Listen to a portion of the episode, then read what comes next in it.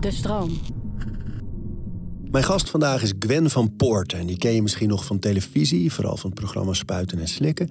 Maar inmiddels is ze al een paar jaar podcastmaker met een heel mooi platform waarin ze eigenlijk haar eigen traject deelt van een vrij ernstige burn-out naar een leven in evenwicht. En de toon is zo mooi. Ze heeft het eigenlijk altijd op een hele vrolijke manier over dingen die je kunt doen om je leven rijker te maken. En dat deelt ze op dat platform, maar ze heeft nu ook een boek geschreven, Voeten in het stopcontact. Echt de weg kwijt zijn in je eigen hoofd. En ook denken, ik ben gek geworden. Misschien gaat dit nooit meer goed komen. Ik had geen voorbeeld om me heen van mensen waar dit, waar ik... Was je bang? Ja, dat, ik dacht, mijn leven gaat nooit meer hetzelfde zijn. Wat is een mens zonder houvast en zijn manier van leven? En ieder heeft een handvat en eigen rituelen. Orde in je hoofd, zodat alles te overzien is. We praten over routines. Ik vind het ook altijd heel mooi, de periode rondom oud en nieuw, dat mensen zo haten op goede voornemens. Ja, luister, als jij nooit meer een goed voornemen hebt in je leven, dan blijf je voor altijd dezelfde persoon. En die goede voornemens die zijn niet gekoppeld aan oud en nieuw. Die kan je gewoon het hele jaar doorknallen. We praten over routines. Ja, dit is gewoon voor mij de lancering van het boek deze week. Dus dat is, uh, ja, ik droom erover. Ja? Ja. Ja, ja, echt heel, heel tof. Ja, dit, dit, als je, ik heb dat nog nooit gehad, dat je zo lang aan iets werkt. Misschien ook omdat ik nog nooit dat heb gedurfd. Omdat je toch een groot gedeelte van je tijd weggeeft. Weet je? Ik heb echt voor het eerst, ik ben nu tweeëndertig, de afgelopen twee jaar dat ik het ook oké vond om er een tijdje niet te zijn. Ik hoef niet altijd ja te zeggen. Ik hoef niet altijd alles aan te nemen. Ik mag ook gewoon aan de achterkant de tijd nemen om iets moois te gaan maken. Maar ja, dat was de eerste keer dat ik dat deed. Dus ik dacht wel ondertussen, dan krijg je ook vragen van mensen. En uh, je hebt dan de podcast, wat doe je nog meer? Ja, jongens, ik ben met een hele hoop bezig. Het is toch je onzekerheid, je toch getriggerd. Ja, ja, maar ook alsof je het moet verantwoorden. Hè? Mm-hmm, ja. Dus het, inderdaad, als je, ik denk daar ook heel vaak aan over dat standaard antwoord eh, druk en dat het dan positief is. Dus hoe gaat het? Mm-hmm. Ja, het is druk. En dat vinden mensen dan niet, dat vinden ze stoer om te zeggen, want er gebeurt veel en ik heb veel om handen en er wordt veel gevraagd. Mm-hmm. Terwijl op een gegeven moment is bij mij in ieder geval iets ontstaan dat als mensen tegen mij zeiden, nou, overzichtelijk of eh, rustig, weet je wel. Toen dacht ik, oh ja, dan heb je het eigenlijk goed voor elkaar. Want je leeft gewoon je leven en dat gaat kennelijk goed. En, en je ja. wordt niet onder druk gezet. Dat is eigenlijk heel mooi. Mm-hmm. Ja, absoluut. Dat ambieer ik ook echt hoor. Het is alleen, ik vind zoveel dingen leuk om te doen. Ja. Het is zo leuk allemaal. Ja, ja. Nou ja, bij jou sluiten ze wel heel mooi op elkaar aan nu natuurlijk. Met het hele, ja. met z'n allen platform. Ja. Ja, en dat is voor mij nog steeds. En het, nu het boek er ook is, dat ik zo terugkijk. Het is allemaal echt ontstaan.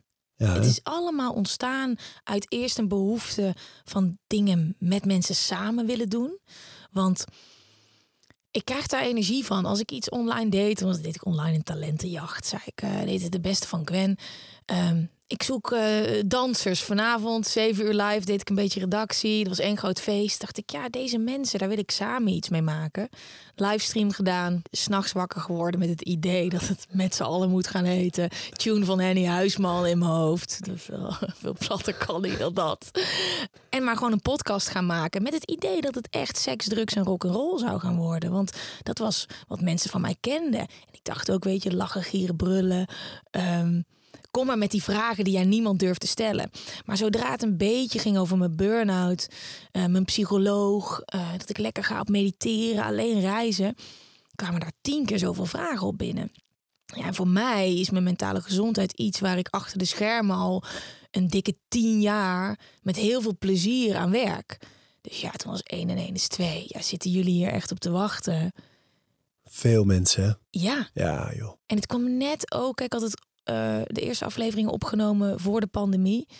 En ik wilde eigenlijk pas live als de hele serie erop stond. Maar ja, dat ging voorlopig niet gebeuren. Ik nam het op in een kroeg. Um, dus ik heb het maar de wereld ingestuurd. En in één keer was het precies het juiste moment. Het is voor mij best wel een drempel. Want ik, ik heb eh, vaker gehad dat mensen zeiden, je moet het hierover gaan hebben. Maar dat ik zag mezelf niet zo. Dat was gewoon een beetje mijn verhaal. Maar dat is een mooi voorbeeld ook van dat mensen die met ideeën lopen, of nou een podcast maken is, of een boek, of iets anders, of een iets organiseren, of een, is dat ze heel vaak willen wachten tot het moment dat het perfect is. Hè? Mm. En, dan, en jij zegt nu ook van, ik ben het gewoon gaan maken en ik heb het gewoon maar de wereld ingeslingerd. Ja. En vandaar ben je gaan tweaken en gaan veranderen, verbeteren, ver, vergroten. Ja, want hoe kan je nou van jezelf verwachten dat je goed in iets bent zonder dat je het hebt gedaan? Dat is wat we kan verwachten met alles. Kan dat, hè? Ja, precies. En dat is wel een goede mindset. Maar ook we verwachten met mediteren bijvoorbeeld. Ja, ik heb het geprobeerd en ga ik dan zitten en dan is niks voor mij.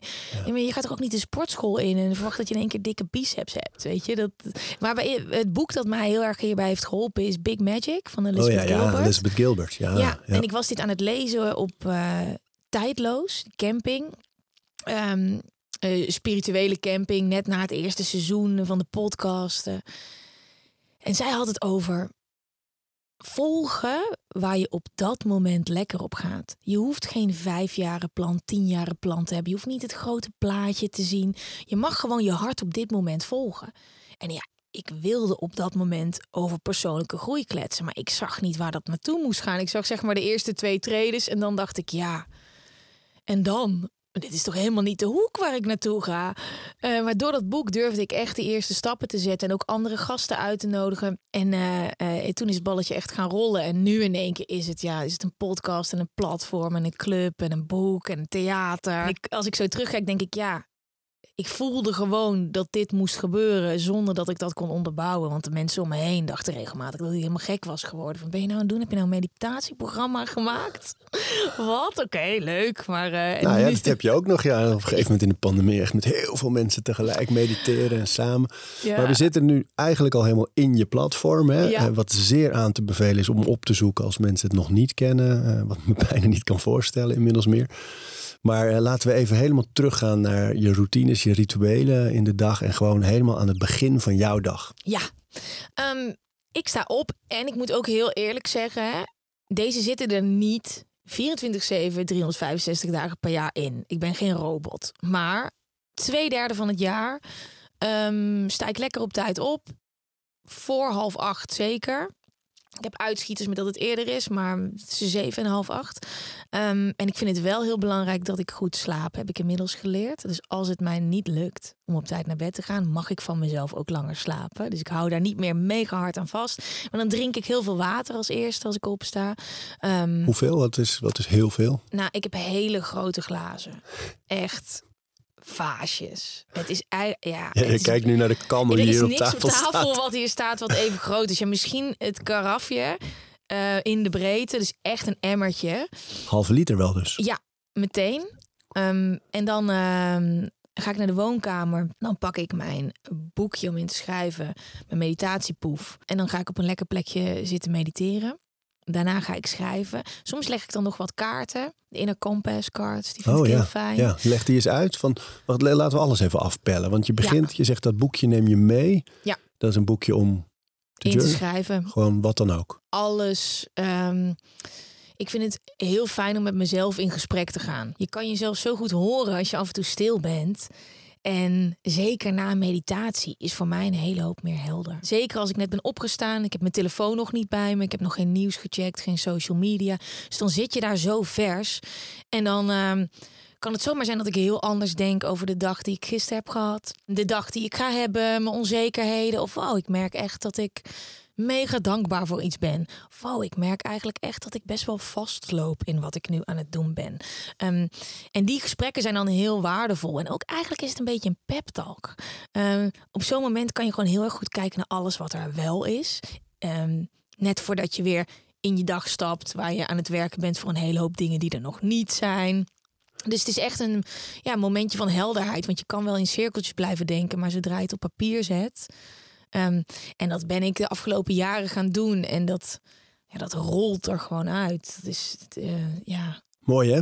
Ja, hoe bizar. Dat werkt. En die meditatie, wat, wat doe je? Um, ik uh, doe een zen-meditatie. Dus ik tel mijn ademhalingen.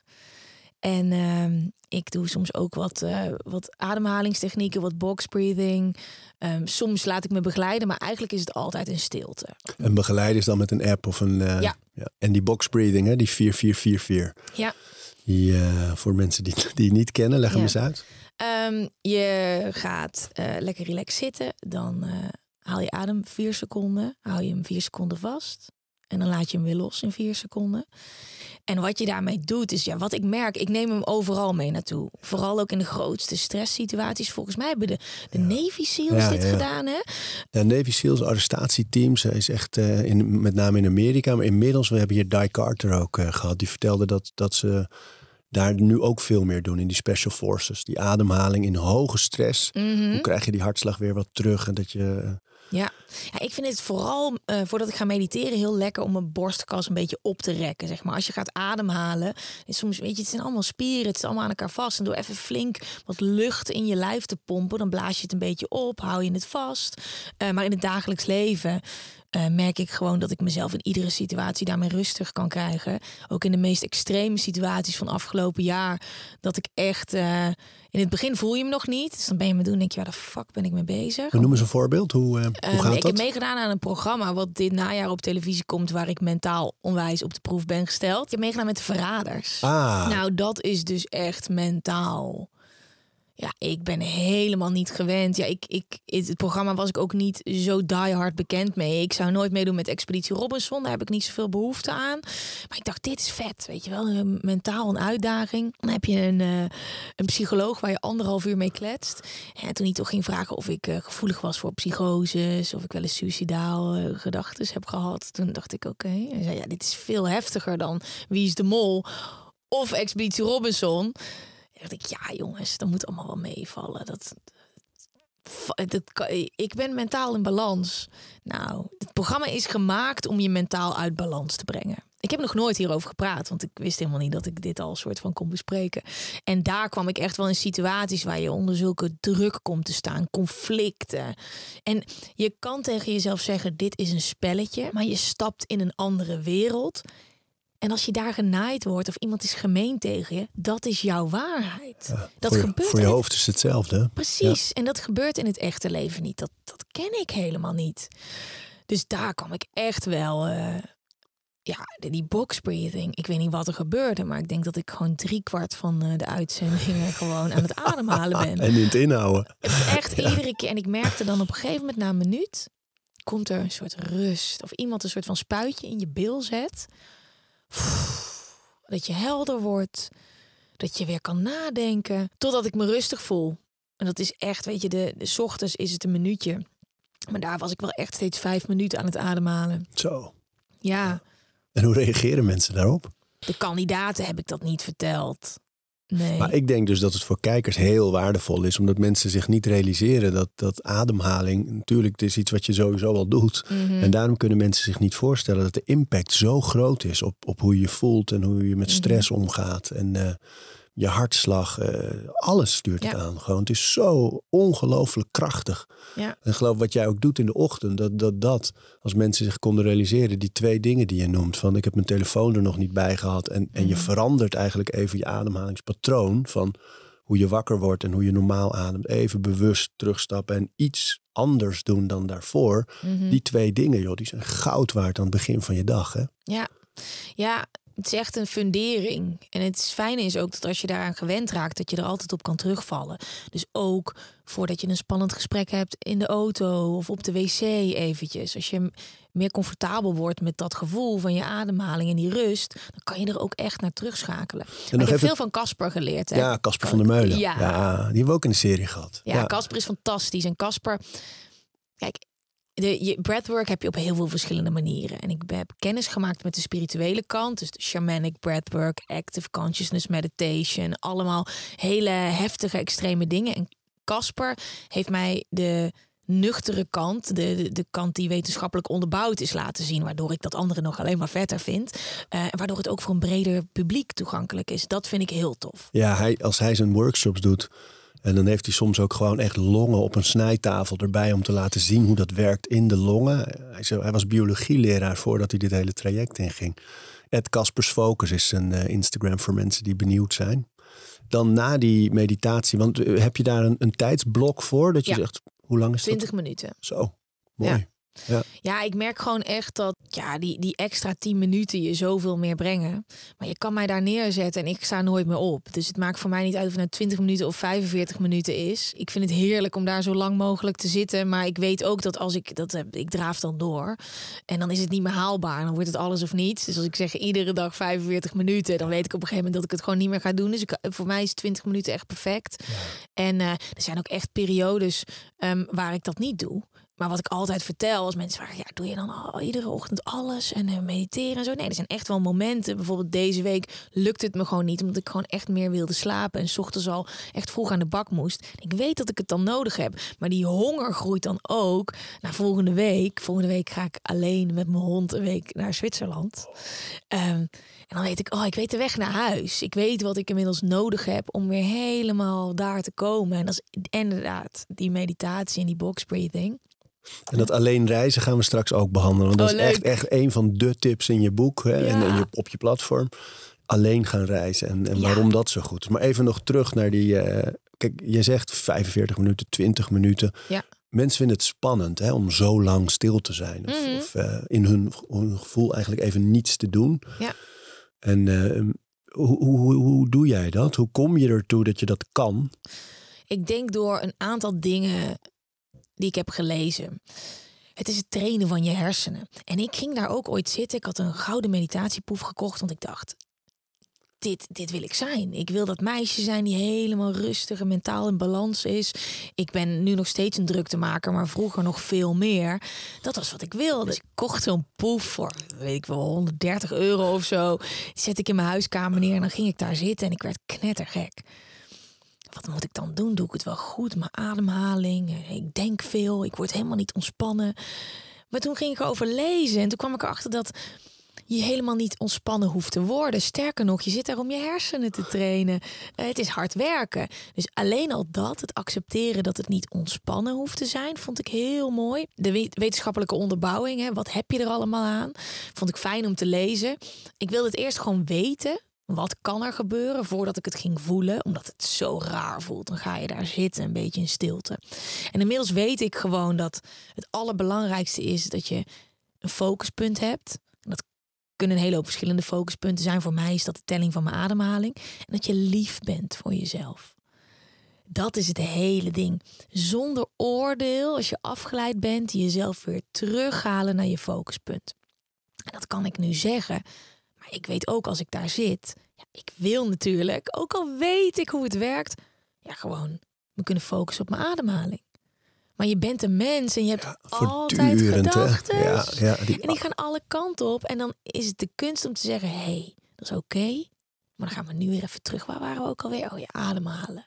En dat doe je. En dan weet je op een, op een dag, ik noem ze inmiddels goede dagen. De dagen dat het het meest ingewikkeld is. En dan kan het soms honderd keer zijn. The obstacle is the way. Precies. Ja. De, um, en op de dagen dat ik daar zit en dat het in één keer pam voorbij is. En dat is lekker. Maar op die dagen dat het minder goed gaat, weet ik dat ik echt wat heb gewerkt. En dat lief zijn voor jezelf. Hè, die stem in je hoofd, die train je.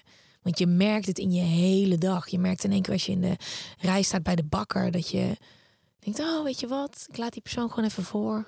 Oh, ik sta te wachten bij de benzinepomp. Oh, dit is alles, alles wordt relaxter... doordat je echt jezelf aan het trainen bent in stilte.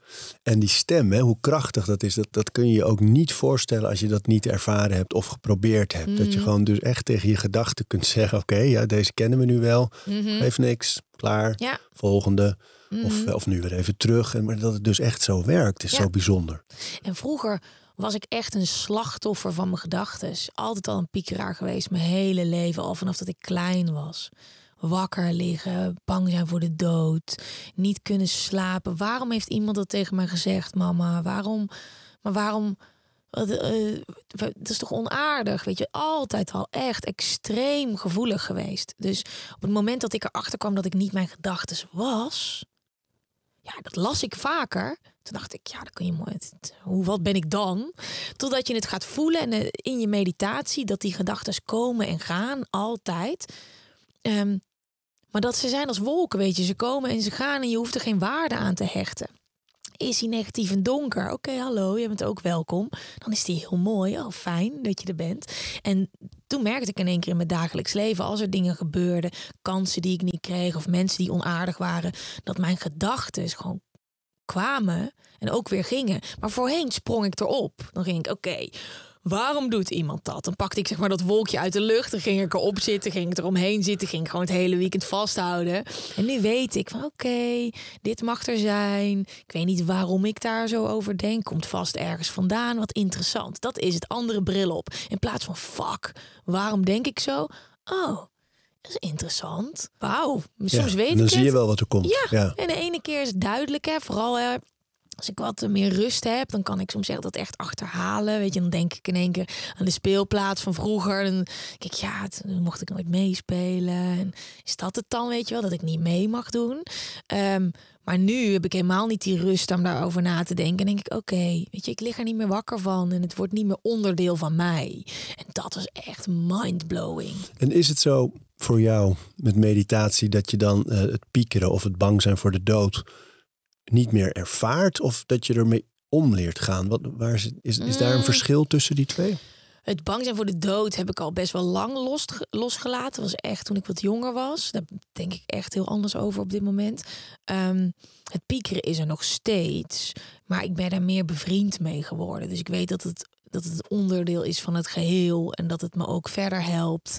En dat het er mag zijn. Weet je, het is nooit... Uh, Weet je, ik zie het een beetje net als de regen en, en, en de zon. Ja, die, af en toe heb je dat nodig. En het, het zorgt er ook voor dat ik gemotiveerd ben. Mooi, ja. Ik hoorde iemand een keer een vergelijking maken tussen piekeren of dingen die anderen misschien als iets negatiefs ervaren. Dat je het kan zien als een zwerfhond die ja. achter je aanloopt ergens op vakantie. Mm-hmm. En die kan je wegjagen de hele tijd. En, maar die blijft achter je aankomen. En mm-hmm. je kan hem ook gaan eten gaan geven en aaien. En, ja. en dan gaat hij weer en dan komt hij weer. En dan wow. de volgende dag kom je weer. Dat vond ik zo'n mooie metafoor eigenlijk voor precies wat dat is. Dat je denkt, ja. nee, ga weg uit me, ga weg. Ja. Maar omarmen, accepteren en, en ermee om leren gaan uh, is, ja. is eigenlijk veel beter natuurlijk. Ja, en je af en toe onwijs kut voelen. Dat was voor mij de... Ja, dat, dat kon niet. Waarom zou ik me af en toe kut voelen? Ja, dat, dat vond ik als tiener heel moeilijk. Ook toen ik begin twintig was, voordat ik met een psycholoog ging kletsen. Dat, waarom zou ik dat doen als ik ook gewoon wat leuks kon gaan doen? Altijd maar weglopen, feesten, wegrennen daarvoor. Maar ik wist niet dat je al die emoties gewoon opslaat. Die gaan gewoon in je rugzak zitten. Die neem je gewoon mee. Ik heb echt geprobeerd om daarvoor weg te rennen. Dat gaat hem gewoon niet worden. Want die krijg je dan op een gegeven moment. Op het moment dat je denkt dat je lekker in je vel zit. Allemaal in je nek. Die hele rugzak gaat leeg. En dan is het, ben je op een punt dat je denkt... ja, alles is oké in mijn leven. En ik weet niet waarom ik me kut voel. Dat is, dat vond ik heel bizar, als je hem niet meer kan achter, achterhalen. Maar je spaart het gewoon op. Het wordt gewoon één grote hoop. Heb je het dan over tweeduizend elf, de, uh, de, ja. met je burn-out? Ja. Ja, laten we daar gewoon, want we gaan straks verder met je dag natuurlijk. Hè? Ja. Maar je boek begint met eigenlijk die anekdote van tweeduizend elf, wat inmiddels ruim tien, elf jaar geleden is ja. alweer. Ja. Dat je eigenlijk in de ogen van anderen een heel fijn leven had, maar je niet blij mm. voelde. Kun je me meenemen naar dat moment? Ja, ik weet nog heel goed. Ik uh, woonde alleen in Den Haag. Inmiddels al drie jaar. Gestopt met mijn opleiding. Uh, ik kom uit Uden. Uh, een klein stadje in Brabant. Ouders hebben een sportschool, toch? Mijn ouders hebben een sportschool, yes. ja. Um, en um, ik uh, werkte inmiddels ook daar in een sportschool in Den Haag. Dat was een logische stap. Het was midden in de crisis. En ik uh, snuffelde wel een beetje aan presenteren. Ik deed modellenwerk. Ik uh, werkte als promomodel. Ik stond ook op beurzen te presenteren. Ik deed van alles, vierentwintig zeven. Um, en ik was ook echt uh, los aan het gaan. Ik woonde voor het eerst op mezelf. Dus aan het feesten en alles erop en aan. En ik stond op een ochtend op. En ik ging naar de sportschool om, uh, om te werken.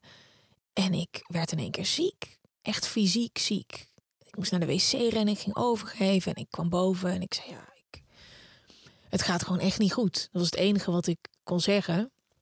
In de auto gestapt. En ja, voor sommige mensen is dat misschien normaal om te zeggen. Maar ik had dat nog nooit gezegd. Het gaat niet goed. Het gaat echt niet goed met me. Dat was voor mij het meest extreme wat ik kon zeggen. Dus ik belde een vriend op. En ik zei, ja, het gaat echt niet goed. Het gaat echt niet goed. En iedereen zegt natuurlijk, ja, je bent een beetje ziek, is een griepje. Maar ik voelde gewoon, dit is echt iets anders. Naar mijn ouders toegegaan, um, naar de huisarts in Uden. En uh, die zei, je bent, uh, je bent opgebrand. Je moet even, even rustig aan doen. En eigenlijk als ik terugkijk naar die periode... Ja, dan was dat gewoon een uh, soort tikkende tijdbom. Ik uh, sliep amper. Zat de hele nacht uh, onrustig op mijn telefoon. Ik had een relatie die me heel veel stress gaf. Um, ik had een rugpijn waar geen één fysiotherapeut raad mee wist. Echt een zeurende pijn. Echt mijn matras vervangen, alles. Um, dat is vaak, hè? De, ik hoor de laatste tijd dat je uh, in die wetenschap van de fysiotherapie bijvoorbeeld... dat ze mm-hmm. zeggen dat een uh, lagere rugpijn... Yeah. in bijna alle gevallen veroorzaakt wordt door stress en uh, zorgen en het leven... meer dan mm-hmm. een beweging of een, of een sport of een blessure. Yeah. Bijna altijd zo. Ja, het is zo bizar als je zulke pijn hebt. Daar kijken specialisten naar. En je, ja, naar mijn mening ging het gewoon oké. Okay. Het ging ook helemaal niet over stress. Dat dat zo alles overheersend kan zijn. En dat, en dat heb ik altijd al wel gehad hoor. Een link met het fysieke. Maar dat ik mentaal niet lekker zat. Dat bestond voor mij helemaal niet. Dus toen uh, de huisarts zei... ja, we, je kan even niet meer verder. Toen was je eenentwintig? tweeëntwintig. tweeëntwintig. Ja. Ja, zo jong. En burn-outs, ja, dat hoor je nu heel vaak. Dat hoorde je toen ook wel, maar dat was bij mensen uit het zakenleven. Ik kwam net kijken. En ik dacht vooral, we gaan het hier met niemand over hebben. Ik lag te googlen in mijn eenpersoonsbedje bij mijn ouders. Jonge mensen, burn-outs, mentale klachten. Je vond daar niks over. En ik weet dat zeker, omdat ik... als een gek ging zoeken, want je wil niet alleen daarin zijn. Nee, dat is um, echt de jaren daarna pas gekomen. Ja. Dat iedereen zegt, wow, twintigers en dertigers in burn-out. Jongens, mm-hmm. wat is er aan de hand? Maar tweeduizend elf, ja. toen was je, de, ja. was je, was je een pionier. Ja, en, en het, ja, het ding was ook dat de huisarts wel zei... het is op zich wel een prestatie dat dit je op deze leeftijd al is gelukt. Um, en wat hij mij ook uitlegt, we gaan heel erg goed kijken... wat is dat dan, weet je wel? Depressie, burn-out, in die hoek...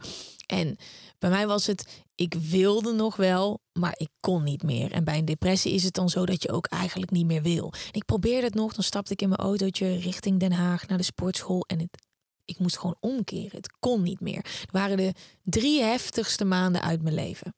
Nee, dat waren drie maanden dat je wegging uit Den Haag... en echt weer even thuis ging ja. wonen om opgevangen te worden. Ja, oude ik, kamertje, oude bedje. Ik werd ontslagen in de sportschool. De nieuwe sportschool waar ik werkte was proefperiode. Daar werd ik ontslagen. Want die dachten, ja, wat, wat is hier nou aan de hand? Ik had een studiootje in Den Haag. En uh, ja, ik vertelde aan niemand wat er aan de hand was. Alleen echt hele, hele goede vrienden. Mensen in Den Haag die dachten, ja, Gwen is gewoon even weg. Um, Ja, dat was, dat was mijn ding. Maar ik was echt de weg kwijt. Hè? Dus het was echt uh, hele nachten lang praten met mijn moeder op de bank. Uh, ik wilde heel graag dat uh, ik kon verklaren wat er gebeurde. Dus wat is er gebeurd? Wat moet ik hiermee? Hoe kom ik hieruit? Oh, natuurlijk. Want als ik dit, dit non-stop ratelen. Dus het is, uh, en op een gegeven moment kwam de rust. Was het non-stop slapen. Echt uh, hele dagen. Echt de weg zijn, kwijt zijn in je eigen hoofd. En ook denken, ik ben gek geworden. Misschien gaat dit nooit meer goed komen. Ik had geen voorbeeld om me heen van mensen waar dit, waar ik... Was je bang? Ja, ja dat, ik dacht, mijn leven gaat nooit meer hetzelfde zijn. Alles wat ik heb opgebouwd in Den Haag is weg.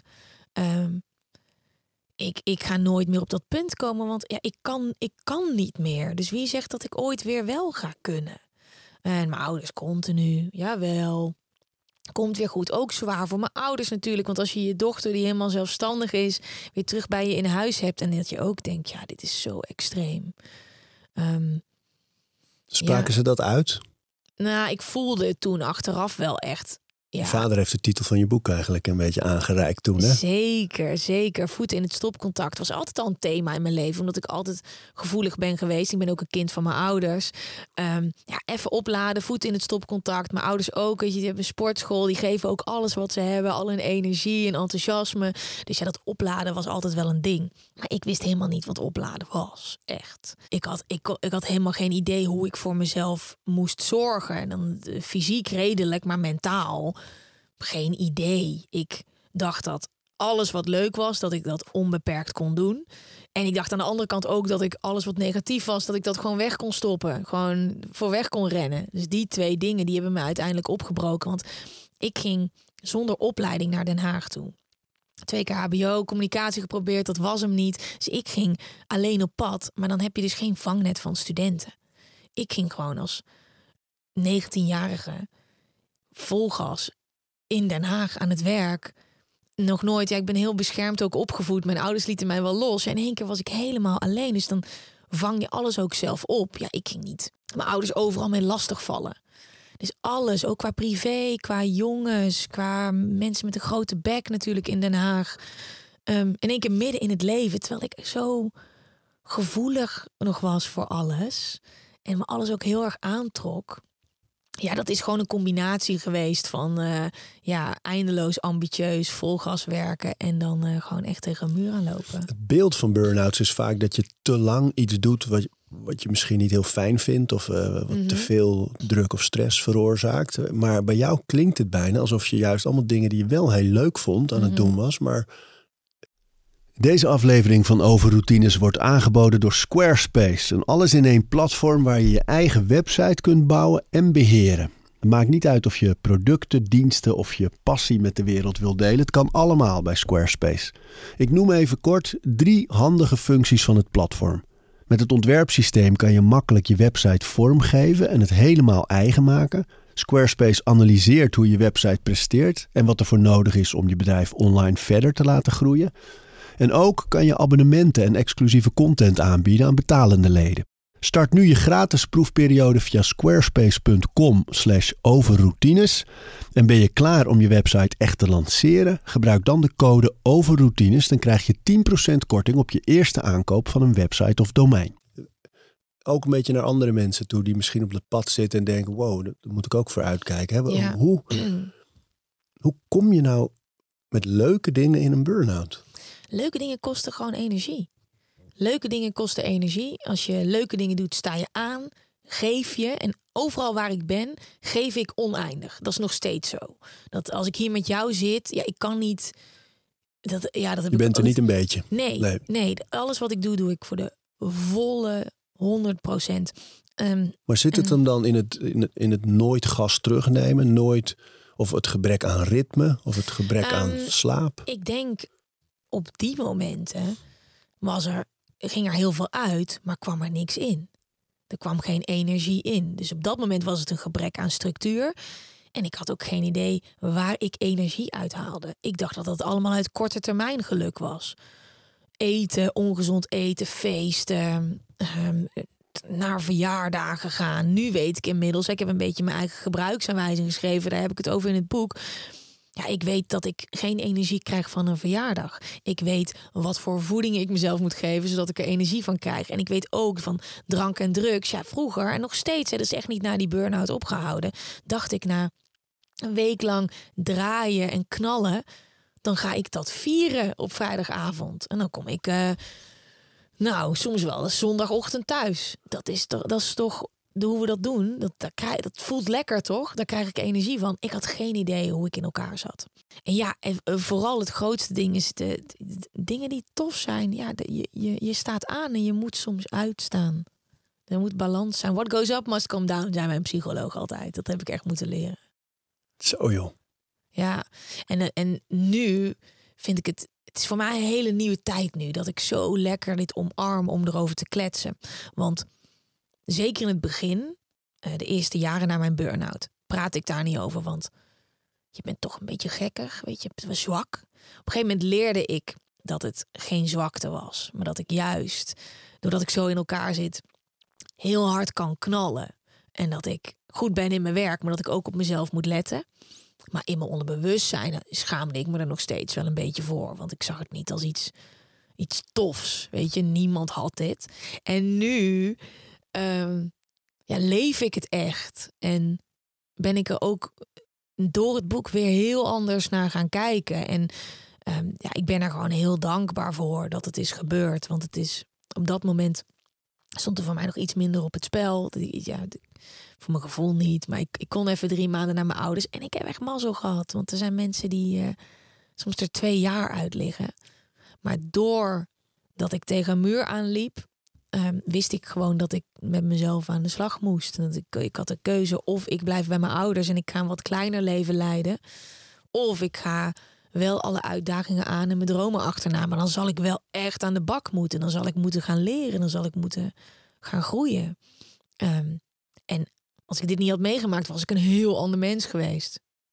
En dat pad, hè, want we, we zitten natuurlijk nog in je dag. Na de meditatie begint die eigenlijk ja. pas. Maar in je boek komt heel duidelijk naar voren. Je hebt ontzettend veel dingen gewijzigd in je leven. Om, ja.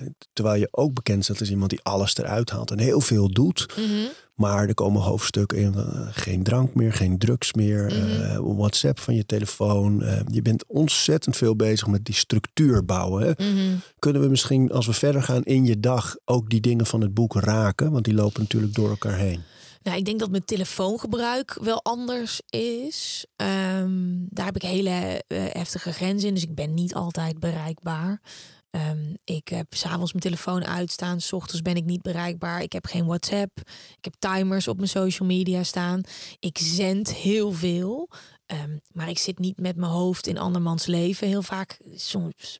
is een beetje egoïstisch. Maar ik weet gewoon waar ik mee bezig ben. En dit is voor mij social media niet... Uh, fun. Groepsapps waren ook geen uh, d- d- fun. uh, dus ik denk dat mijn telefoongebruik wel heel erg typisch is. Maar dat geldt natuurlijk voor veel. Maar iedereen denkt, oh shit, zit je er, zit er weer een groepsapp aangemaakt door ja, iemand. Maar dat is dus interessant, hè, dat je dat zegt. En heel veel mensen denken, fuck. Maar waarom gaan ze er niet uit en jij wel? Wat denk je? Nou, dat, dat weet ik dus niet. Ik, uh, het meeste wat, okay, als ik zeg dat ik geen WhatsApp heb, en inmiddels weten een hele hoop mensen dat... reageert meer dan de helft. Oh, dat moet ik ook een keer gaan doen. Wat relaxed. Net als maar, met niet drinken. Dat zeggen ja, mensen ook heel vaak. Ja, maar, maar dan de, zeggen ze ook eens moeten proberen. Ja, maar ik heb wel het gevoel dat minder mensen dat echt willen. Ja. En dat minder mensen echt zoveel problemen daarvan hebben als dat ik daarmee had.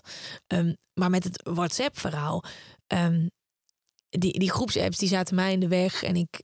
Weet je, ik was gewoon heel erg doelbewust bezig met leven. Want in mijn hoofd heb ik de afgelopen tien, elf jaar gehad. Ik wil niet meer terug naar mijn ouders. Ik weet dat er ergens een muur is. En als ik niet naar mezelf luister, dan kan het zomaar weer, bam, klaar zijn. En dat kan op dit moment niet, want ik heb zoveel moois in mijn handen liggen. Dus dat was voor mij de allergrootste motivatie. En zodra ik merkte dat uh, die telefoon mij echt in de weg zat. Dat ik me daar echt in kon verliezen. Maar hoe doe je dat? Van, van, ja. dan, dan, ik heb het gevoel, jij kijkt dan naar je leven. En, en schrijf je dan bijvoorbeeld op, oké, okay, WhatsApp zit me in de weg. Uh, de tijd op social media en te veel in, in al die andere levens, dat zit me in de ja. weg. Hoe, hoe, maak je um, dat, hoe bouw je dat overzicht? Het is echt puur uh, gevoel. Dus al die dingen zijn er gebeurd, zijn momenten geweest. Uh, het WhatsApp-verhaal is dat ik op een avond mijn telefoon in de wc had laten vallen tijdens opnames van Spuiten en Slikken, toen ik heel dronken was. Um, en uh, mijn zender lag ook in de wc. Had ik niet gezegd tegen de cameraman dat ik me kapot schaamde dat dat was gebeurd. Wij waren klaar met draaien en uh, ik kwam thuis en mijn telefoon was gewoon klaar. Volgende dag moesten we weer draaien. We gingen een bloedtest doen, of alcohol er nog in zat en mijn telefoon was klaar. En ik had heel veel paniek, want mijn werk en mail, social media, gewoon alles wat iedereen heeft als je geen telefoon hebt. En toen kwam ik later die dag thuis natuurlijk met een dikke kater, goed uh, veel gedraaid, mooi item gemaakt.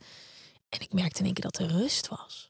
Want wat er was gebeurd op een gegeven moment bij B N N en eigenlijk ook die aanloop daar naartoe bij Excite, is dat ik iedereen blij wilde maken. Dat is mijn allergrootste droom waar ik zo lang naartoe had gewerkt. Dus ja, Gwen komt wel. Uh, stuur maar een appje. Weet je, al had ik een blaasontsteking, al lag ik in bed. Uh, maar ook gewoon vragen van, hé, hey, wat uh, wil je morgen dit meenemen? Uh, zouden we een item kunnen maken over Kambo? Dat is een giftige kikker. Ja. Uh, zou je dat willen doen? Ja, op dat soort momenten, ik ga meteen aan. Oeh, vind ik eigenlijk heel erg spannend. Ik weet niet of ik dat wel durf, of ik dat wel wil. Maar ja, dadelijk zijn ze niet blij met me, dus misschien moet ik wel ja zeggen. Dat soort dingen, die kwamen dan door mijn telefoon mijn slaapkamer binnen. Dus dan was het ook wel het behagen van je wil uh, geaccepteerd, goed gevonden. Je wil dat ze zeggen, het is met haar zo lekker werken. Ze is er altijd, we kunnen op te rekenen. Ja, dus ik was er altijd. En dat viel in één keer weg toen mijn telefoon er niet was. Maar ik was nog wel bereikbaar via mail. En ik kon nog steeds mijn werk goed doen. En alles liep gewoon door. Maar ik merkte dat ik gewoon echt een moment voor mezelf had. Gewoon in mijn huis. Niemand moet wat van me. Want alleen al het idee dat mensen eventueel wat van je moeten. Dat je eventueel aan moet staan. Of dat nou is een heftig item dat ze even over de schutting gooiden. Of een kledingsetje dat ik nog klaar moest leggen. Of kunnen we morgen even met je praten. Oh, dat, dat soort dingen. Ik merkte gewoon dat het ten koste ging van de momenten dat ik me kon opladen. En de afgelopen tien jaar heb ik echt nog wel de, het emmertje over laten lopen. Het is niet na één keer burn-out dat het klaar was. Ik heb mezelf nog absoluut over al mijn grenzen gepusht. Op mijn momenten dat ik met mijn handen in het haar zat, dat ik dacht... Ja, dat staat allemaal in het boek. Um, uh, echt wel dat ik dacht, fuck, ik moet nu gaan opletten. Want dit werk moet ik doen.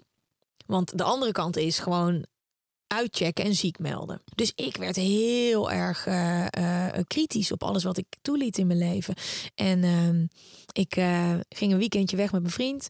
Er hing een hele grote klus in de lucht waar ik heel veel geld mee kon verdienen. En dat mocht niet van de publieke omroep. Misschien niet. En die ging bijna vallen. En het was echt fantastisch. Het was een commercial voor een drankmerk met de Fat Jewish in Zuid-Afrika.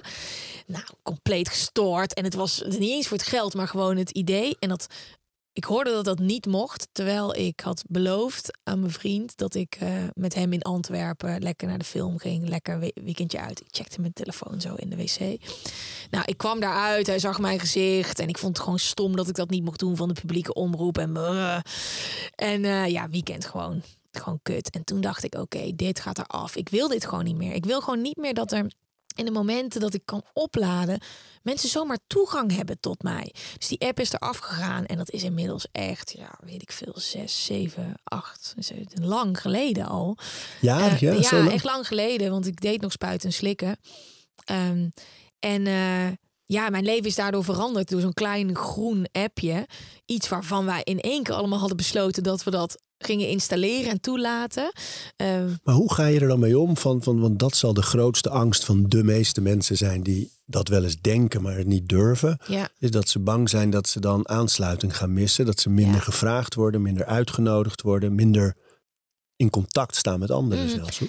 Helder communiceren. Als jij nog steeds bij die verjaardagen en die feestjes wil zijn... daar hoef jij, naar mijn mening, niet vierentwintig zeven voor in de groepschat te zitten...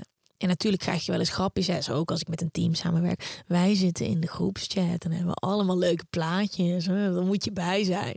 En je, tuurlijk, maar wat het mij oplevert. En dat is denk ik bij alles wat je gaat doen. En alle keuzes die je maakt. Wat brengt het je?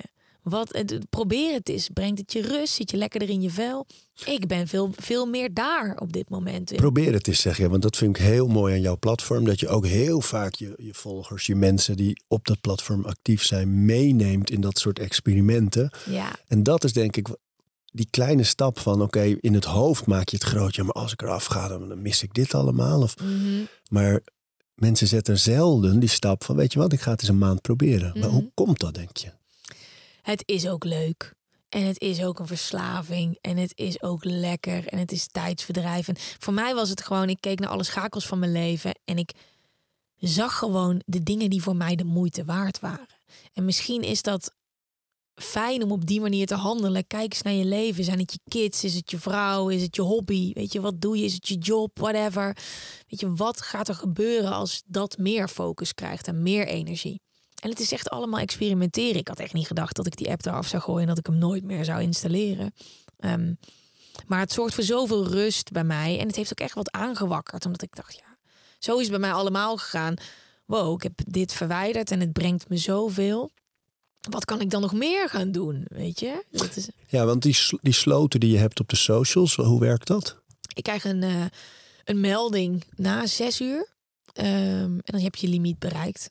En er zit ook nog een limiet op van, ik denk, anderhalf uur per dag. Dus eigenlijk na anderhalf uur gaat hij al aan. Maar na zes uur is het helemaal op slot. En dan moet ik echt alles, zelfs mijn camera... moet ik dan echt op een aantal dingen klikken...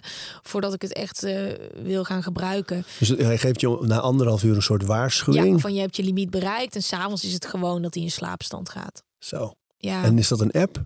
Of zit ja, het zit op je, zit op je telefoon, in ieder geval op een iPhone. Uh, zit het automatisch. En dat heb je op al je socials? Ja, zeker. TikTok, Instagram. TikTok, Instagram, Twitter heb ik niet. Uh, maar ook op, op gewoon nee, Safari. Twitter, ja. Ik, ja. ik heb nog altijd een Twitter-account gebruikt al ja, jaren echt, niet meer. Maar wat een, wat fucking... een verderf ja, is dat. Ja. Heel naar universum, hè? Zo, dat is, dat is gewoon mensen afvallen voor fun. Ja. Dat, nee, dat, daar heb ik al heel lang geleden afscheid van genomen. Maar het andere vind ik ook heel leuk. Maar nu is het dus ook wel zo dat ik soms heel bewust kies voor een avondje lekker op TikTok zitten. Dat ik denk, oh ja, en dan weet ik waarom ik het doe. In plaats van, fuck, ik zit hier al twee uur lang met mijn jas nog aan in mijn auto. op, op TikTok. Fuck, dat wilde ik helemaal niet. Ik wilde eigenlijk gewoon eten koken. Ja. ja, ja, precies. En nu is het wat bewuster, want ik ga echt heerlijk. TikTok, zo leuk. En je zei, ik zit minder in, uh, in levens van anderen. Hè? Dat, ik hoorde ja. laatst ook iemand zeggen, die, die swipe niet. Die heeft besloten om nooit te swipen op socials. Mm, dus die, zo, dan ben je wel sterk. Ja, maar ja. die gaat er naartoe en die denkt, hey, ik ben benieuwd hoe het, waar Gwen allemaal mee bezig is. Ik ga naar het account van Gwen. Ja. En daar ga ik kijken. En dan ga ik misschien nog naar het account van weet ik veel wat. Mm-hmm. Maar heel bewust kiezen. Ja. Dit ga ik nu hier doen. En niet, ik zet het aan. Hey, dit is leuk. Swipe. Oh, dan kom ik daar terecht. En ineens zit ik uh, mm. drieënhalf uur in uh, grote, grote mensen die schoon kunnen duiken. Weet je wel? Ja. Of wat dan ook. Ja, ja, weet je wat het ding is, denk ik? Dat je, als je meer waardering krijgt voor wat je hebt, dan zie je dat die focus daar naartoe moet gaan. Het is, um, ik weet in mijn leven dat als ik mijn hoofd laat volstoppen door al die bullshit, door die memes, door wat andere mensen doen. Want ik vind het echt vet, hè? Want ik vind het leuk om te zien als mensen toffe dingen doen. Ik haal daar ook energie uit. Maar als je dus je helemaal vol laat stoppen, heb je geen oog meer voor al die andere dingen die er al zijn, die zo mooi zijn. Want als je in een, het leven van een ander verdwijnt, heb je minder oog voor dat van jezelf. Um, En vooral op de momenten dat het niet bewust gaat, hè, dat je gewoon echt je hoofd laat volstoppen. Kijk maar eens wat er gebeurt als dat verdwijnt. Wat je met die energie kan doen. De mensen hebben niet meer door hoeveel informatie we allemaal in ons hoofd nee. geduwd krijgen. En hoe het de rest van je leven beïnvloedt. Ik, ik ja. merkte op een gegeven moment ook toen ik echt even vol erin zat. Heel veel zelf posten, heel veel met anderen ook bezig. Dat ik ook merkte dat als ik dan aan tafel zat met mijn vrouw, dat, dat, dat ik een gesprek begon over iets dat ik op social media had gezien. En mm. toen schrok ik echt een beetje. Dat ik dacht, wow, wacht even. Mm. Dit is, we creëren nu eigenlijk een gespreksonderwerp door, door een social. Dat is helemaal niet wat ik wil. Mm-hmm. Ja. Het is precies ook het moment geweest dat ik zelf ook uh, allerlei aanpassingen heb gemaakt. En, uh, heb je ook limieten daarop staan? Of heb je apps ik, verwijderd? Of, uh... ik, heb, ik heb al mijn notificaties uit uh, op ja. mijn telefoon in ieder geval. Dat ja. er nooit iets in mijn uh, scherm springt. Ja. En ik heb uh, vaste momenten waarop ik mijn eigen socials, uh, mijn content maak. Mm-hmm. Uh, en klaarzet vaak. En dat doe je echt zo leuk. Ja, ik ben, uh, ik ben aan het leren. Ik zit nu ook op TikTok. Dus ik ben ja, ook, heb ik, ik gezien. Maar, ja. maar zo leuk. Want ik weet zeker dat als je dat niet had gedaan, dan was de focus er helemaal niet geweest om nee. je eigen shit te maken. Nee, want dat dan, is precies zo. Je moet daar naartoe gaan. Ja, ja, nee, dat is echt zo. Ja, het is het heel leuk, een hele frisse wind. En jij zei ook al, mm. TikTok is heel leuk. Het is wat, uh, wat meer houtje touwtje voor mijn gevoel. En wat, wat, ja. wat korter en wat sneller allemaal. Mm-hmm. Toen, toen ik er net op ging, schrok ik echt van tempo. Mm-hmm. En maar omdat allemaal het rauwer is, zo, kan ja. je meer doen. Ja. Dat is nieuw. Dat is het hele, ja, ik kom, jij ook, een televisieachtergrond. Ja. Dan nemen we een loopje op. En dat, weet je, die in kwam YouTube. Nou, dat loopje kon er al uit. Ja. En nu is het gewoon, ja, jongen, je hoeft niet eens goed licht te hebben. Ga er gewoon voor. Ja, heerlijk. Ik vind dat heel mooi. Dat is net als wat je net zei. Van, ik maak het, ik, ik slinger ter wereld in en dan ga ik tweaken. Weet je, die Seth Godin, die, die marketing guru, die zegt yeah. altijd just ship it. Mm-hmm. Niet wachten op het juiste moment. Niet wachten tot iets helemaal goed is of perfect. Of, mm-hmm. um, maar gewoon out there en dan gaan aanpassen en zo. Maar dan heb je momentum, dan stroomt het. En dan, ja, uh, ja dat is leuk, man. Ja, ja. ja TikTok is daar echt Uh... perfect voor. Ja. Ja. ja, ik ben nog aan het leren hoor en aan het onderzoeken. Maar ik plaats, probeer bijna elke dag wel iets te zetten. Maar het ik kan wil... ook mooi zijn. Hè? Dat het, het, het, ik vind social media fantastisch en ja, het internet fantastisch. Maar wel op de manier dat ik daar wil zijn. Precies, en niet eigen zoals voorwaarden. De hele wereld die je in je nek krijgt. Ja, je eigen voorwaarden. Ja. Hey, ik vind het zo leuk hoe je in het boek hebt opgebouwd. Dat je in de hoofdstukken steeds praat. De hoofdstukken waar je tips geeft over Um, Je hebt altijd een, ja, je, je realiseert je dat iets in de weg zit. Ja. Eigenlijk een, een, een uitdaging of ja. een probleem. Of een, uh, en dan komt er altijd een eye-opener. Mm. En dan komt er actie. Ja. Kun je dat eens uitleggen hoe dat werkt? Misschien aan de hand van één specifiek ding dat je veranderd hebt? Oh, nou, uh, alcohol en drugs. Goeie. Ja, um, als je wat bewuster gaat leven, kan je jezelf een stuk beter horen. En op een gegeven moment ging ik uh, goed voor mezelf zorgen. Voeding werd beter. Ik ging uh, in de ochtendtijd voor mezelf maken. Ik ging mediteren. Ik was gewoon heel erg lief voor mezelf. En aan de andere kant ging ik complete vernieling in, in het weekend. En dat was niet ieder weekend, maar wel, denk zes, zeven keer per jaar. Zeker in de zomer. Um, en iedere keer als ik thuis kwam, naar een nachtje of naar een weekendje, drank en drugs, dan deed ik de deur dicht en was ik instant depressief. Maar echt op een manier dat het zo overweldigend was dat ik niks meer kon. En dan soms werd ik ook wel fysiek ziek, maar vooral mentaal complete paniek. En dit herkende ik bij niemand anders. Ik uh, had het er met vrienden en vriendinnen over. Sommigen stonden alweer op een festival de volgende dag. En ik lag nog te janken op de bank op precies dezelfde plek. Waarover dan? Wat heb ik gedaan? Wat heb ik gezegd? Een onbestemd kutgevoel, zeg ik altijd. Het is, ik, kan, ik kon het niet onderbouwen, want het was allemaal niet waar. Dat bleef ik ook tegen mezelf zeggen. Dat wist ik ook hè, voordat ik uitging. Je gaat je daarna zo voelen, maar dat is niet echt. Het is niet waar. Vrienden opbellen. Weet je, wat is er gebeurd? Heb ik wat gezegd? Maar het was zo donker en alles overheersend. Um, dat het hele feest helemaal niet meer leuk was. Dat alles, al het positieve was weg. En dit gebeurde op een gegeven moment een aantal keer. Ik was al zeven maanden gestopt met alles. Toen kwam er weer een zomer. Drie jaar geleden. Gisteren, exact drie jaar geleden dat ik ben gestopt met, uh, met, uh, met alles. Mooi. En toen kwam het moment dat ik... Uh, Ja, weet je, soms is er een moment dat je gewoon eerlijk tegen jezelf moet zijn, ook als het niet zo leuk is. En ik ging uh, op alle fronten het gesprek met mezelf aan. En ik wist gewoon, ja, dit is het gewoon niet voor mij. Dit is... Ik hoor gewoon eigenlijk niet te drinken en geen drugs te gebruiken. En het was niet dat ik verslaafd was, maar je hoeft niet verslaafd te zijn aan iets voordat je de keuze maakt om, uh, om ermee te stoppen. En ik... Ik wist het. Ik, ik had al zeven maanden een keer eerder meegemaakt dat ik gewoon uh, helemaal nuchter was. Daar werd ik heel blij van.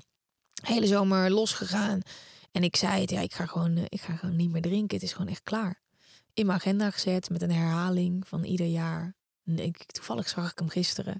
Nuchter met een regenboog en hartjes erbij. Ik had natuurlijk geen idee dat ik dat ook echt ging doen. Niemand geloofde dat, maar ik wist het gewoon zeker. Um, die keuze heb ik gemaakt omdat ik daar gewoon niet omheen kon. En vervolgens, uh, um, ja, dat was de eye-opener. Dus dat is, ja, de ja. a- en in, in het boek zeg je ook heel mooi, ook niet één glaasje. Dat ook de ja. eye-opener ja, was. Ja, dat, ja, ja. Dus ja. Het probleem, of het probleem, de uitdaging was duidelijk. De eye-opener was eigenlijk van, ja, als je dan zegt van, ja, af en toe een beetje kan wel. Ja, dat, dat, dat lukt voor mij. Dat heb ik dus geprobeerd in die zomer. Um, Ik had heel graag iemand willen zijn die bij het avondeten lekker een wijntje drinkt. Maar als ik dat doe, is er gewoon een hele grote kans dat ik daarna op een bar sta te dansen. Het is gewoon, ik, er is een, een schakel die bij mij omgaat en dat is... En ik was wel altijd met werken heel erg afgekaderd, dus dan gebeurde het niet. Maar ja, als het kon... Joh, je bent maar één keer jong, gas erop, leuk. Want er is gewoon een heel ander persoon die naar buiten komt, die geen grenzen heeft... Maar, maar ik kan me voorstellen dat mensen nu naar jou luisteren en dan denken, joh, tof, daar wil je bij zijn. Hè? Ja, met, met Gwen moet je uitgaan, want dat is lachen. Zo. Dat was absoluut zo. Ik deed overal het licht aan. Um, maar waar ik achter kwam is dat uh, um, de momenten dat ik uitging waren vooral de momenten dat ik eigenlijk al uitgeput was. Um, dan ging ik uit om op te laden, om te feesten. Um, en uh, bracht ik mezelf in situaties die ik nuchter niet kon handelen. Want net zoals ik net zei, ja, ik geef alles. Als ik uitga, geef ik ook alles. En op een gegeven moment werd ik ook wat bekender. En dan heb je de hele avond hele lieve mensen die met je willen kletsen. Ja, die wilde ik alles geven. Ik ga niet zeggen, ga weg. Of, of uh, laat me met rust. Uh, dat probeerden mijn vrienden wel een beetje te beschermen. Voelde ik me weer schuldig dat ik de avond van mijn vrienden had verpest. Dus wat ik ging doen, is ik gooide van alles in me. Zodat ik gewoon daar was. Energiek. Of dat nou op een feestje, festival en een huiskamer was. Daar wilde ik ook dat pleasen. Terwijl ik zelf, zonder alles wat ik erin gooide, gewoon daar helemaal niet wilde zijn. Dus ik dacht, wat, ga ik, wat ben ik nou aan het doen? Ben ik nou gewoon op plekken waar ik eigenlijk helemaal niet wil zijn? En heb ik dan van alles nodig en veel ook om dat leuk te maken? Nee, daar ben ik gewoon klaar mee. Um, het leuke is aan de andere kant dat ik inmiddels eigenlijk meer ben gaan feesten. Ik uh, ga soms nu naar twee festivals in een weekend. Ja. Dan weet ik ook wanneer het klaar is. Dan durf ik dus ook tegen mensen te zeggen... hé, hey, weet je, ik ben nu aan het dansen, gewoon nu even niet. Dat durfde ik toen niet. Um, Ik kan veel beter mijn grenzen aangeven. Ik uh, ga vaak eerder naar huis dan de mensen om me heen. Uh, soms blijf ik ook langer en dans ik iedereen eruit. Maar wel onder mijn voorwaarden en op de plekken waar ik het echt vet vind. En als je thuis komt en de deur dicht doet? Dan voel ik me fantastisch, want ik heb gewoon een lijpe workout gehad. En ik, uh, de volgende dag voel ik me lekker. Ik heb leuke gesprekken gehad. Ik sta daar met een opgeheven hoofd, wat helemaal nieuw is voor mij deze zomer. Omdat ik altijd een beetje in mezelf gekeerd was. Omdat ik bang was, ja, dat ik... zien mensen iets aan me of moeten ze iets van me hebben? En nu denk ik, ja, ik, ik sta sterk in mijn schoen, ik kan mijn grenzen aangeven. Um, en die had ik dan niet meer, die vervaagde echt. Dus dat was voor mij een keuze uh, die ik moest maken, um, die niet makkelijk was. Ik had echt wel een ander type persoon willen zijn, maar ja, helaas, in, in dit leven is dit gewoon uh, hoe ik in elkaar zit. En die keuze heb ik gemaakt en het heeft me superveel opgeleverd. Um, en ik zeg absoluut niet dat... Uh, dat dit voor veel mensen is. Hè. Een hele hoop mensen kunnen wel lekker daarvan genieten. Af en toe uit de bocht vliegen. Of gewoon 's avonds een glaasje wijn. Maar voor mij in dit seizoen van mijn leven. Wie weet wat ik uh, ooit later ga doen. Is dit de beste keuze. En ik denk dat jij wel van jezelf weet. Wat bij je past. Als jij ergens een gevoel hebt. Van ja fuck ik moet echt uh, stoppen met roken man. Of ik moet echt stoppen met uh, WhatsApp. Met uh, 's nachts in mijn bed liggen en uh, scrollen door andermans leven. Je, je weet het. En daar mag je naar luisteren. Daar mag je ook naar gaan handelen. Dat handelen, hè? Want je hebt het over... Heet het Charles Duhigg? Hoe spreek je je achternaam eigenlijk uit? Geen idee. Nee, het is... Geen idee. Maar over de loophole. Ja. Uh, de habit loop ja. bedoel ik. Ja. Um, dat komt een paar keer terug ook in het boek. Van inderdaad, dan heb je dus geconstateerd... Oké, okay, ik wil dit veranderen. Mm-hmm. En dan dat handelen, dat ja. gebeurt eigenlijk in een soort vast patroon. Hè? Ja. Kun, kun je daar eens over vertellen? Nou ja, als je gaat handelen, je hebt een soort herinnering nodig. Je moet een soort seintje krijgen dat je het ook meer echt moet gaan doen. En vervolgens moet je jezelf belonen. Dat is wat we heel vaak vergeten. Um, we zien dit eigenlijk het hele proces als een soort van straf. We willen onszelf daarin gieten en het moet allemaal maar vanzelf gaan. Maar um, ja, het bouwen van een gewoonte zit zo mooi in elkaar. Als je daar echt zo technisch naar gaat kijken, dan uh, kan je jezelf onwijs motiveren. Iedere keer als ik iets nieuws wil gaan leren, dan ga ik dat ontleden. Dan ga ik kijken, wat heb ik daaraan? Hoe kan ik mezelf belonen op de korte termijn, op de lange termijn? Wat is die motivatie? Weet je, waarom doe je iets? Bij het niet meer drinken uh, is dat lekkerder in mijn vel zitten, um, meer energie hebben. De voordelen waarvan ik nog niet eens wist dat ik ze ging hebben ook. Hè. Uh, bij het WhatsApp is het meer energie en focus voor de dingen die ik belangrijk vind. Um, beter slapen, minder onrust, minder mezelf vergelijken met anderen. Als je die motivatie hebt en die beloning voor jezelf... En die echt gewoon, vaak ging ik daarover schrijven. Weet je wel, fuck, gisteren is het me gelukt. Hoe voelde ik me? Oh, oh voelde ik me daar lekker door? Wauw, wat interessant. Die mag op de hoop beloning. Um, iedereen heeft, uh, bij iedereen is dat uniek. Iedereen heeft zijn eigen, eigen motivatie. Maar als je die hebt, dan kan je jezelf echt over je grenzen heen duwen. In goede zin. In de goede zin, goede ja. grenzen, ja. Ja, want waarom is dat zo belangrijk? Dat je die blijft verleggen? Ja, ik denk gewoon dat... dat ik vind ook altijd heel mooi de periode rondom oud en nieuw... dat mensen zo haten op goede voornemens. Ja, luister, als jij nooit meer een goed voornemen hebt in je leven... dan blijf je voor altijd dezelfde persoon. En die goede voornemens die zijn niet gekoppeld aan oud en nieuw. Die kan je gewoon het hele jaar doorknallen. En als jij iets in jezelf voelt, een soort van kriebel of een interesse... je leest iets en je denkt... oh, misschien. Dan is dat voor mij een uitnodiging om daarmee aan de slag te gaan. Want... ik heb gewoon een, een fascinatie gekregen voor het ontwikkelen van mezelf. Want na die burn-out, na vijf jaar met een psycholoog kletsen... naar me aan alle kanten laten coachen op ieder gebied... of het nou over seks gaat, over zakelijk, whatever. Ja, ja ik vind het heel fijn om uh, met mensen in gesprek te gaan... die uh, heel veel afweten van één ding. En waar, waar vind je die coaches? Hoe zoek je die op?